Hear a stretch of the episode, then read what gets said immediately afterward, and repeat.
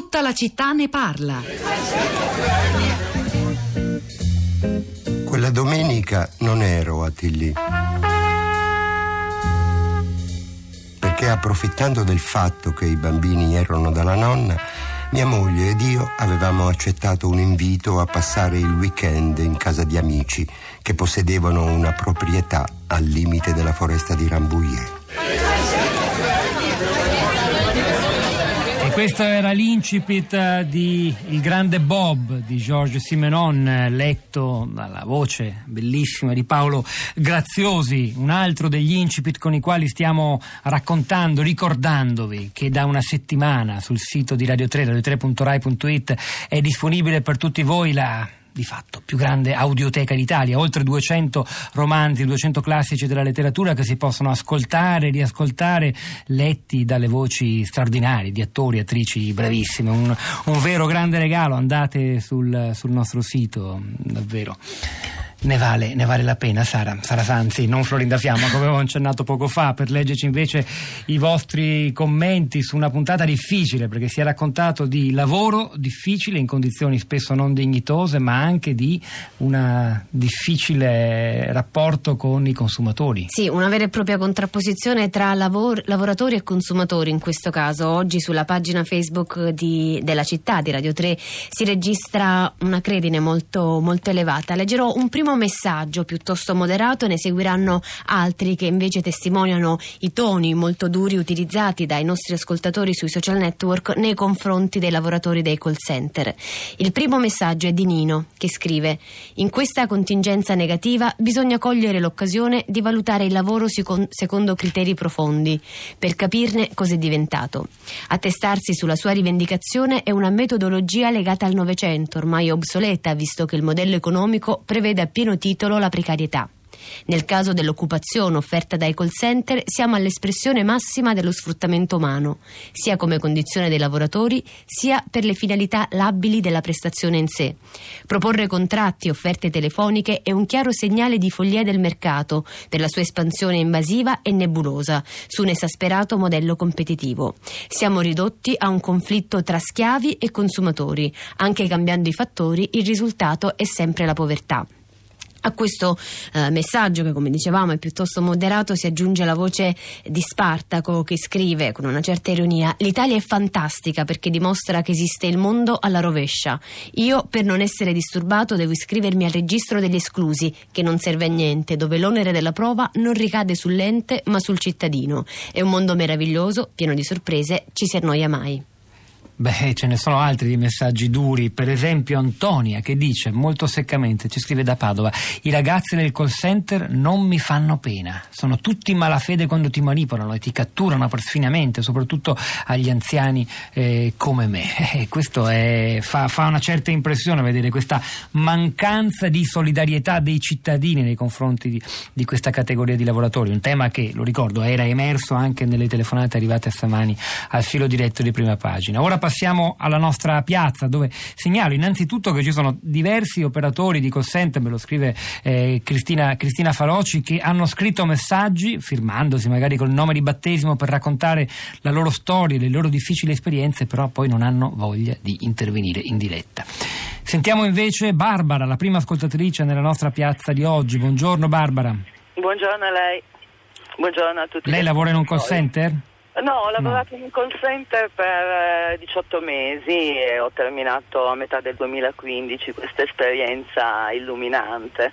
Perché illuminante? Illuminante da un punto di vista antropologico e per il fatto che comunque ho conosciuto da lì dentro una realtà che avevo sempre considerato e giudicato dall'esterno ed è stata un'esperienza comunque che mi ha reso più comprensiva nei confronti di questa categoria di lavoratori che sapevo già di per sé eh, molto sfruttata.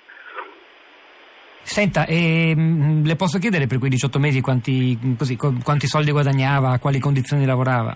Eh, io mh, mm, sono stata, penso, in una categoria ancora relativamente privilegiata, nel senso che contrariamente a molti operatori del settore che vengono pagati diciamo, a cottimo in base a quanto tengono al telefono le persone, che questa è una cosa che eh, diciamo, normalmente non si sa che ci sono degli operatori che appunto vengono pagati secondo quanti secondi riescono a tenere mm. l'ascoltatore, al di sotto di quella cifra la, la telefonata non gli viene retribuita.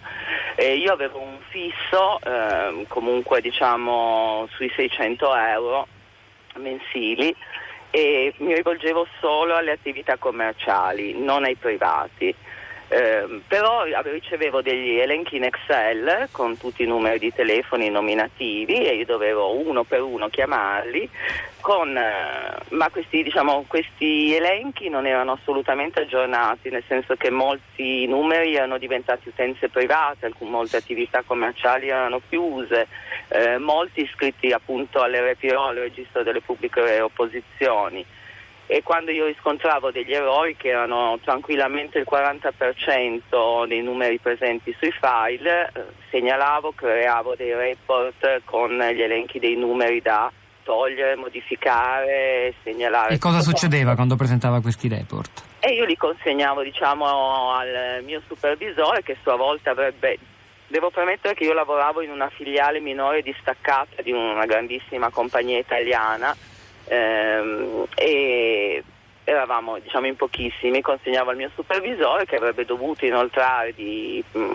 diciamo, di ufficio in ufficio fino alla casa madre ma io non ho dei dubbi che ciò sia mai avvenuto. No, perché per... colpisce molto che il 40%, lei ha detto, degli elenchi che avevate a disposizione voi operatori fosse eh, sbagliato o da aggiornare, perché significa il 40% di tempo lavoro perso, soldi buttati via. Certo, gli stipendi erano bassi, ma erano anche sprecati quei soldi da parte è, dell'azienda. È una cosa che io ho fatto presente più volte, nel senso che eh, lavorare mh, mm, non piace a, a nessuno, faccia, soprattutto facendo un lavoro in cui si disturbano le persone in più farlo inutilmente è veramente uno spreco di risorse, di energia di denaro. Eh, io ho segnalato la cosa più volte, correggevo con scrupolo, certosino questi elenchi, li mandavo indietro, poi a zona si ritornava a telefonare agli stessi diciamo, rioni, alle stesse zone, così e mi ritrovavo gli elenchi uguali, privi di tutte le modifiche e non mi capacitavo di questa cosa e dopo un anno e mezzo io ho detto ciao perché... Ade- era... Ci dica solo se adesso fa un lavoro che la soddisfa di più e se guadagna un po' di più. Eh, no, da allora sono rimasta precaria, faccio di tutto, eh, quello che trovo. Barbara, grazie in bocca al lupo. Grazie a voi. Paul, buongiorno e benvenuto. Buongiorno, buongiorno a tutti. A lei la parola. Da dove ci parla, mi scusi? E io parlo da Pomezia, appena, sì. fuori, appena fuori Roma. No, niente, secondo me diciamo, il discorso dei, dei, call center, ma il discorso in generale del precariato mh, subirà un'enorme trasformazione nei, nei, nei prossimi anni, come, come, già Iacona nella sua stupenda trasmissione presa diretta alcune settimane fa aveva messo in evidenza. Poi mi dispiace dirlo, le stesse persone che, che lavorano in, in, questi call center eh, non sono altro che dei, dei, dei, dei, cittadini schiavizzati, ben felici come tutti di avere la migliore presunta offerta di un, di un operatore telefonico, di, una, di un'azienda. Mm c'è, c'è, questo concetto del consumatore che deve necessariamente essere molto felice. Giustamente Aldo Nove mm, nel, nel, suo intervento diceva una cosa, purtroppo in Italia c'è, c'è questa tendenza ad essere sempre comunque ottimisti e questo è alla fine un gran male secondo me. Non ci, ci, fa, perdere, ci per, fa, perdere, di vista la realtà. Fa eh, perdere di vista chissà, la realtà e, e, consola ma in, consola in una maniera diabolica. Grazie Paul grazie prego, davvero. prego Sara. arrivederci Torniamo sulla piazza virtuale della nostra pagina Facebook, la città di Radio 3, dove Stefano scrive Non ho empatia da spendere per chi si lascia sfruttare. Non si tratta di bambini che cuciono palloni in Bangladesh, ma di adulti che lavorano disturbando gli altri. I call center non dovrebbero proprio esistere. E poi Giorgio racconta la sua esperienza con un call center, dice mi chiamano tutti i giorni, a volte anche due volte. Li ho informati che non abbiamo intenzione di cambiare gestore, li ho supplicati, li ho minacciati. Niente, imperterriti non demordono perseguitano e continuano a perseguitarmi sistematicamente. Io penso di denunciarli per stalking. Poi ci sono anche quelli che vengono alla porta cercando di irretirmi con menzogne. Recentemente sono venuti per due giorni di seguito sperando che mia moglie fosse più vulnerabile. Praticamente tentano di prenderti con l'inganno o per sfinimento. Io mi sono messo a riattaccare, ma comunque mi hanno già disturbato, mentre io stavo svolgendo un mio lavoro. Non ci sono soltanto le vendite in outbound, cioè quelli che chiamano per proporre cose a noi cittadini consumatori. Nel mio caso, ci racconta un ascoltatore, lavoro da sei anni presso una società che fa recupero crediti, dove si lavora a provvigione con un fisso minimo.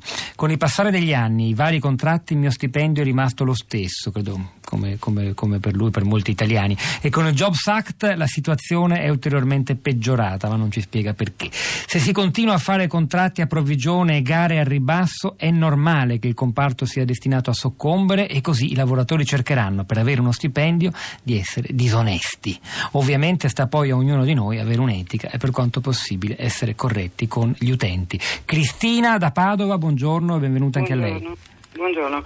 Niente, io ho mandato un messaggio dicendo che praticamente eh, il capitalismo in questo modo sta divorando se stesso perché se pensa di poter produrre, fare tanti prodotti a minor costo, adesso addirittura con la robotica a minor costo ancora e poi penserà di vendere, immagino, questi prodotti ai, ai singoli robot perché se il lavoratore non esiste neanche più, ci sono solo i consumatori, ma i consumatori dovrebbero essere anche lavoratori e quindi cittadini. Mi sembra che il capitalismo stia divorando, stia divorando se stesso. Eh, chiara e semplice, abbastanza. Qui c'è poco ottimismo, parlavamo di ottimismo degli italiani poco fa nella visione del futuro del capitalismo da parte di Cristina da Padova, i robot consumatori addirittura. E Sara. Pietro, pubblicheremo sul nostro sito, sul nostro blog a breve un articolo dal titolo sì. Facebook diventerà il call center del futuro. Facebook ha infatti da poco attivato, per ora sono solo in alcuni paesi, in Gran Bretagna, in America, Australia e Nuova Zelanda, un vero e proprio sistema di vendita sul, sul social network. Questa vendita avviene attraverso delle chatbot, cioè dei programmi di chat automatizzati che seguono il cliente eh, passo passo. Quindi in molti sostengono che la figura del, del call center, dell'operatore del call center potrebbe venir meno nei prossimi anni. Altri articoli come questo sulla città di radiote.blog.rai.it tra poco, oltre alle voci al meglio di quello che è andato in onda stamani in diretta. Mario Cristilli alla parte tecnica, Piero Pugliese alla regia. Pietro del Soldai Sara Sanzi a questi microfoni, Cristina Faloci, Florinda Fiamma, la nostra curatrice Cristiana Castellotti. Lasciano la linea Dan Maria Giordano per Radio 3 Europa. Noi ci risentiamo lunedì mattina alle 10. Un buon fine settimana a tutti.